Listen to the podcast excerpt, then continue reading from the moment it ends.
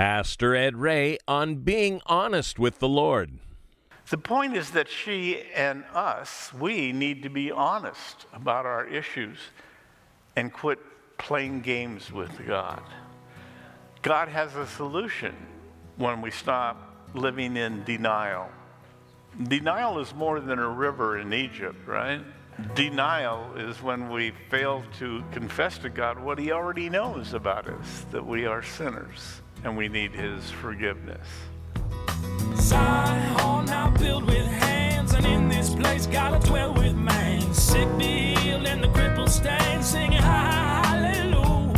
My kingdom built with the blood of my son, selfless sacrifice for everyone. Faith,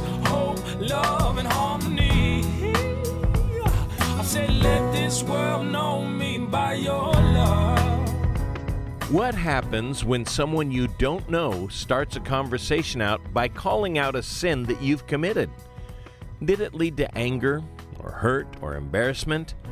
No matter how it made you feel at the time, God was not surprised by it. In today's study, Jesus shares with the woman at the well the sin that she's committed. You'll also hear her response. Let's see what we can learn from it all as we join Pastor Ed now in John chapter 4. Chapter 4, verse 15, John writes The woman said to Jesus, Sir, give me this water that I may not thirst, nor come here to draw. Jesus said to her, Go, call your husband, and come, literally, come back here again. The woman answered and said, I have no husband. And Jesus said to her, You have well said, I have no husband. For you have had five husbands, and the one whom you now have is not your husband. In that you spoke truly. The woman said to him, Sir, I perceive that you are a prophet. Our fathers worshipped in this mountain. You Jews say that in Jerusalem is the place where one ought to worship. Jesus said to her, Woman, believe me, the hour is coming when you will neither on this mountain nor in Jerusalem worship the Father. You worship what you do not know. We know what we worship, for salvation is of the Jews. But the hour is coming, and now is, when the true worshipers will worship the Father in spirit and in truth. For the Father is seeking such to worship him. God is spirit, and those who worship him must worship in spirit and truth. The woman said to him, I know the Messiah is coming, who is called Christ. When he comes, he will tell us all things. And Jesus said to her, I who speak to you am he. Let's stop there and pray. Thank you, Lord, that you have left your word for us, that we might understand what it is you would have us do to serve you. Send your Holy Spirit now to speak to us that we might grow, that we might learn from you how we should worship you. In Jesus' name we pray. Amen. A while back, I read about how one of these verses that we just read caused a great problem at a wedding. It seems that a bride to be and her mother went to the cake decorator and asked the decorator to put on the top of the wedding case a verse from 1 John. 1 John chapter 4 verse 18. And they left and never saw the cake until the reception. Well, the person that was doing the lettering didn't know the Bible very well and didn't know there were three letters of John, John 1, 2, and 3. And so turned to this chapter of the Gospel of John and put on the top of the cake verse 18. You have had five husbands. and the bride didn't see it till she had been married and walked up to the cake with her new husband, the groom, and he said it, looked at it, read it, and turned to her and said, Really? It took him a long time to accept that it was just a mistake. So, when you get a cake decorated, make sure you get somebody that knows the Bible has multiple parts to it. Of all the encounters of Jesus with individuals, this is my favorite one. Favorite because it gives us an insight into who Jesus is, how he reacts to people. This woman we saw last time came to a well in the village that she lived in. And she came at noon. And in this chapter, this section, we find out why she came in the hottest part of the day. She didn't come when all the other women came first thing in the morning. She didn't come in the afternoon for the evening. She came at the hottest part of the day, so she didn't have an encounter with the other women from the village because they knew her living conditions. She was the object of their gossip, no doubt, and she struggled. She arrives at the well this day and she meets a man named Jesus. She has the privilege of having a personal relationship with God, speaking to her so her ears can hear, so she could see him. That's a pretty rare thing in the New Testament. He tells her about everything. He talks to her about water, but not physical water. He's talking about living water, spiritual water, something that you only have to drink once, he said, and then you'll never thirst again. She responds to God's plan of salvation, and she is saved by the grace of God that we see in this section. There's three parts to this section. The first part, convicting but not condemning, 15 through 20. The second part is about worship. Worship in two various ways truth and spiritual worship. And then the last section where Jesus declares, I'm the Messiah, I am God the Son. So, the main reason that John presents this story, the writer of this gospel, is to provide evidence that Jesus really is the God Son, that he is the Messiah, he is the Christos, he's the Christ. This is perhaps the longest, clearest teaching on worship from Jesus' lips in the entire Bible. It's very clear he speaks of worship eight times in this short section. And then he attaches a word to it that's unusual. He uses the word Father three times, that the worship that we do is towards the Father, the worship of Father God. Interesting. First, convicting but not condemning. Verse 15. We actually looked at it last week, but we need to kind of go back so the story makes sense. The woman is talking to Jesus, and she says, because Jesus said he had water, she said, Sir, give me this water, this everlasting water, that I may not thirst, nor come here to draw. Like Nicodemus that we saw in chapter 3, he didn't understand that Jesus was talking about spiritual things, not physical things. And Nicodemus said, How must I be saved? And Jesus said, You must be born again. And he's confused. He says, I'm an old man. My mom's gone. What am I going to do to get born again? Jesus said, You must be born of water and of spirit. This woman wants indoor plumbing. She says, Yeah, give me that. I won't have to come all the way down here and be embarrassed by all these other women talking about me. Water at home to avoid coming to the well? Absolutely, I need it. Jesus said to her, Go. He changes the subject. Actually, it's the same subject. Go tell your husband. Call your husband and come literally back here again. So the woman wasn't following the spiritual purpose of Jesus' conversation, and so he abruptly turns the dialogue back to her. And he knew that when he said the word husband, she was going to freak out. And she does. He uses his supernatural knowledge, the gift of knowledge that is spoken of in 1 Corinthians chapter 12, to speak truth to this woman. But I want you to see how gentle he is. Go call your husband and come back again. This is another instance of Jesus saying, Come to me. The word translated is unusual here. The original language is enthad, come back here, because that's the word that she had used in verse 15.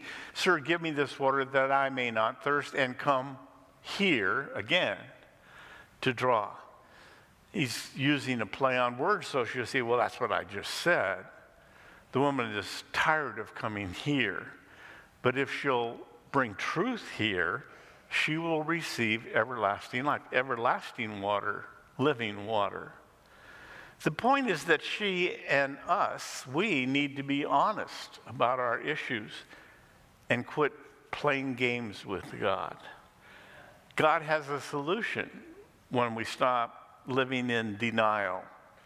Denial is more than a river in Egypt, right? Denial is when we fail to confess to God what He already knows about us that we are sinners and we need His forgiveness. The woman answered and said, Well, I have no husband. Notice she confesses. She confesses to God her sins. I don't have a husband.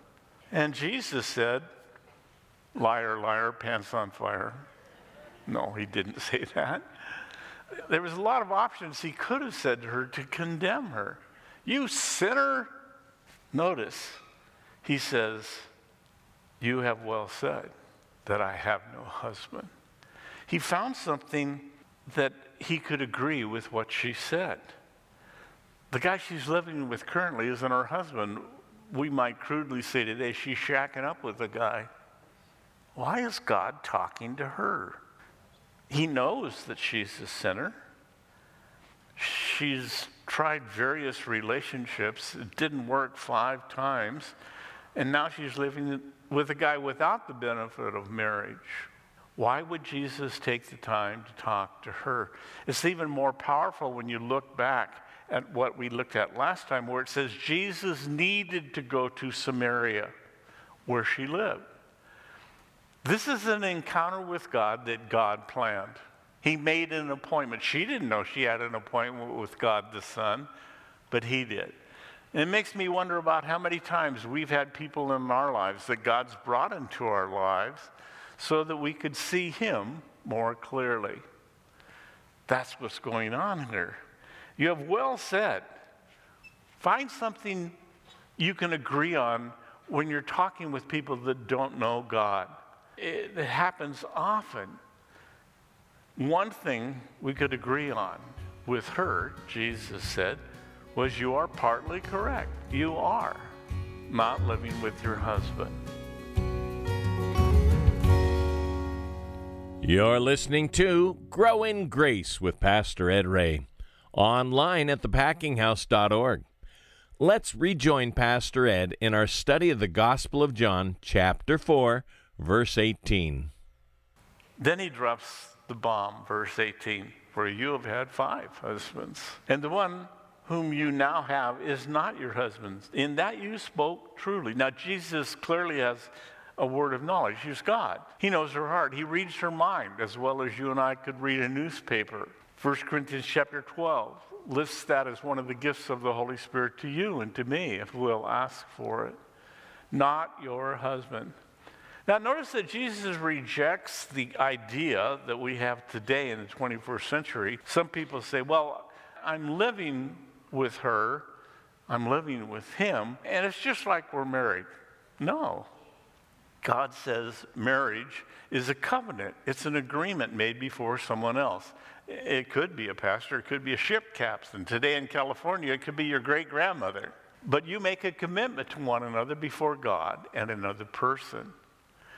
So she said she's struggling. So she's trying to play a card that isn't quite true. She's going to talk about this.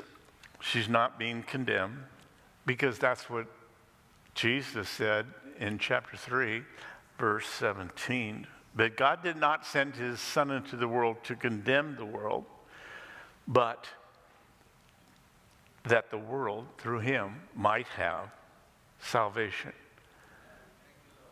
God doesn't come down on us. And she says, Sir, this is almost funny. I perceive that you are a prophet.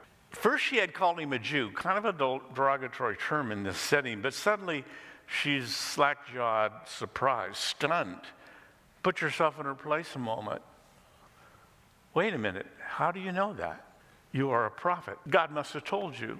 You know information about me that only somebody that knows me well would know, unless you're from God. And God begins to open up her mind right in front of us. She's uncomfortable off guard. So she wants to change the subject. I often have that happen, often with college kids. They'll come and say, Well, did Adam have a belly button? Really? Do you care? How many angels can dance on the head of a pin? Can God make a rock so heavy that he can't pick it up? She's changing the subject. She doesn't want to talk about herself, she wants to talk about something else. And so she talks about worship. She says, Our fathers, our ancestors, worshiped here on this mountain.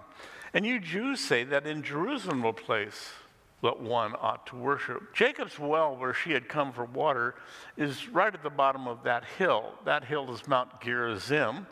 And then what today is the city of Shechem or Nablus. And then this little village closer is where Jacob's well is. It's called Askar today. And you can go there, and the well is still there. Now, she says that on the top of that mountain in the back is where our ancestors worshiped. She is a Samaritan. She's not a Jew. She belongs to a denomination, if you will, that only uses the first five books of the Bible, the Pentateuch. This is the way the priests of that denomination, if you will, dress today. Here's some young boys who are, in fact, in learning for the priesthood. These are Samaritans. There's still several hundred of them in Israel today. And that's the place where she said that her ancestors worshiped. Now, in 1958, some archaeologists read this and said, you know, we ought to go up to the top of that mountain, dig it, and see if there's a temple there. There is. There it is. Physically, the very thing she talked about 2,000 years ago, they've dug up. Here they are having a Passover service. Again, they have the book of Exodus, they don't have the New Testament. They don't have the book of Psalms or anything to teach them how to worship. So they just do what they had done in the Exodus. They're sacrificing the lamb. You can't see it in the back of that picture because they didn't know about the sacrifice of Jesus for their sins. So they're still doing what had always been done. Our father's worship, now she's appealing to antiquity. She's trying to say, well, we're older in our relationship with God than you are. This is where Abraham came, and he sacrificed here on this mountain. So, because we're older, we have a closer relationship with God. Several years ago now, when we were doing our footsteps of Paul in Greece and Turkey, we had a guide, a Turkish guide, who was a Christian. He was an Orthodox Christian. And we had a woman with us who was actually the mother of a couple that goes to the church. And they sent her there because she was Catholic. And they were trying to get her saved. And I'm teasing, but that is why they sent her. and she was arguing with this guy the whole time and finally, after about three days, she said, Well, you know, you Protestants, you just slipped in in about the 15th century. We Catholics, we've been in Rome since the first century. And he'd had enough, but he was very gentle. He said, Ma'am, I'm not a Protestant. She said, You're not? Well, I thought you were a Christian. He said, I am. I'm an Orthodox Christian. What does that mean? She said. He said, I'm a Syrian Orthodox Christian. I don't know what that means. You said, Well, we come from the city of Antioch. And that's the city on the modern Syrian border where Paul and Barnabas left to go into Europe to spread the gospel. And they left three decades before Peter went to Rome. So we're older than you are, we win. That's what's going on in this story. She's trying to say, well, we must be more correct than you because we're older on this mountain. Jesus gently says, verse 21, Woman, believe me, the hour is coming when you will neither on this mountain, Gerizim, nor in Jerusalem, Mount Moriah or Mount Zion, worship the Father. Now, he uses a word in the Greek language, gune, when it says woman here. It's of respect and actually endearment. It's the same word Jesus used when he was addressing his mother when she came to him for the first miracle. She said, You know, Jesus, they're out of wine and, and they need some. And he said, Woman, Gune. We don't really have an English word for it. It's something like special lady or gentle lady. It's not my time yet, is what Jesus said to his mother. He uses the same word. Now, think a moment. This is the village outcast who cannot associate with the other women who's been divorced several times and is now living with a guy who's not her husband, and yet Jesus sees the possibilities of what she's going to become. That's the way he looks at you, and that's the way he looks at me. May not be where you are today, but he sees into eternity. And he knows the work that he wants to do in your life and in mine. None of us arrive on planet Earth. We're all in process. God is making us to be more like it. You're here in this room right now hearing the Word of God, the Bible. And he said that faith comes by hearing God's Word. So something's happening to you.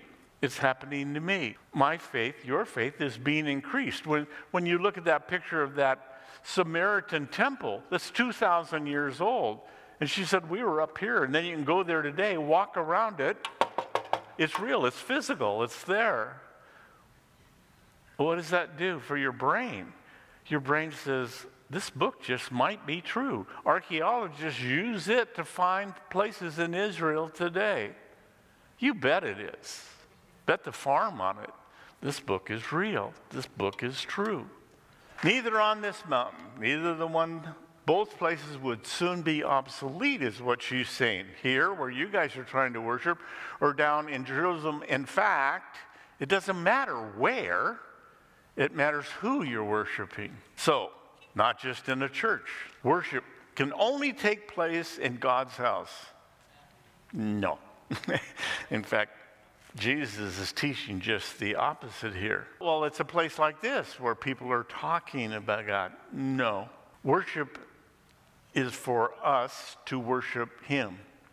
Jesus is revolutionizing this concept of speaking about the worth of someone, worship, in this case, the worth of God. It doesn't matter where, it doesn't matter when. It could happen anytime. Why? Because when you surrender your life to God, when I gave my heart to the Lord, the Holy Spirit came and took up residence in me and in you. The same Spirit, Romans 8 says, the same Spirit that raised Christ from the dead, the Holy Spirit, dwells in you. And so you don't have to go somewhere to find God, He's in your heart. And He's waiting for you, He's waiting for me to stop and pray, to stop and worship. It's not about where you are. In fact, God is saying your whole life is supposed to be worship. How so? Well, if you're a mom making bologna sandwiches for your kids, do it as unto God. If you're a mom who's a surgical nurse and you're going to be taking people's life in, in your hands, do it as unto the Lord. If you're a guy building houses, a carpenter, do it as unto God. If you're a surgeon yourself, if you're an attorney, if you're a mechanic, do the very best mechanical work you possibly can because you're doing it for Jesus. As Pastor Ed just shared, our life needs to be a life of worship unto the Lord. Do all things unto the Lord. You're listening to Grow in Grace and part of a study in John's Gospel. And if you joined us late or you just want to hear this again, go online to thepackinghouse.org. We archive our programs there for you so you can listen anytime you'd like. Or call and ask for a CD copy at 844 77 Grace. This program is made possible through the support of listeners just like you. We have an exciting resource to tell you about today. It's Why Grace Changes Everything by Chuck Smith. Grace is a word we love to hear but many of us don't know what it really means. Sure, it's how God saves us, but it's also how we grow. Pastor Chuck Smith shares insights from his own life and reveals how grace changes everything in our lives when properly understood and applied. Just give us a call at 844 77 Grace and we'll send this your way for a gift of any amount. That's 844 77 Grace. We'd also like to hear what God is up to in your life. Is He using this program to help you grow in grace? We want to know. Our email address is packinghouseradio at AOL.com. That's packinghouseradio at AOL.com. That's all the time we have for today, but mark this spot in John's Gospel and join us next time as together we grow in grace with Pastor Ed Ray. This program is brought to you by the Packing House Christian Fellowship